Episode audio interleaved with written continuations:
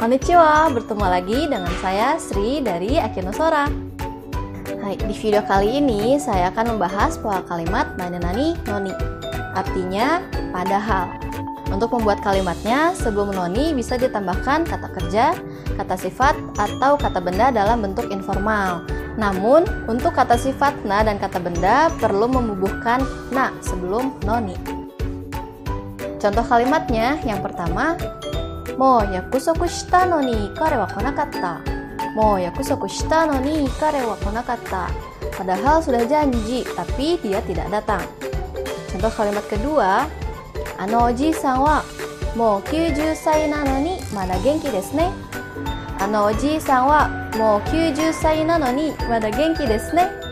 Kakek itu padahal sudah berumur 90 tahun tapi masih sehat ya.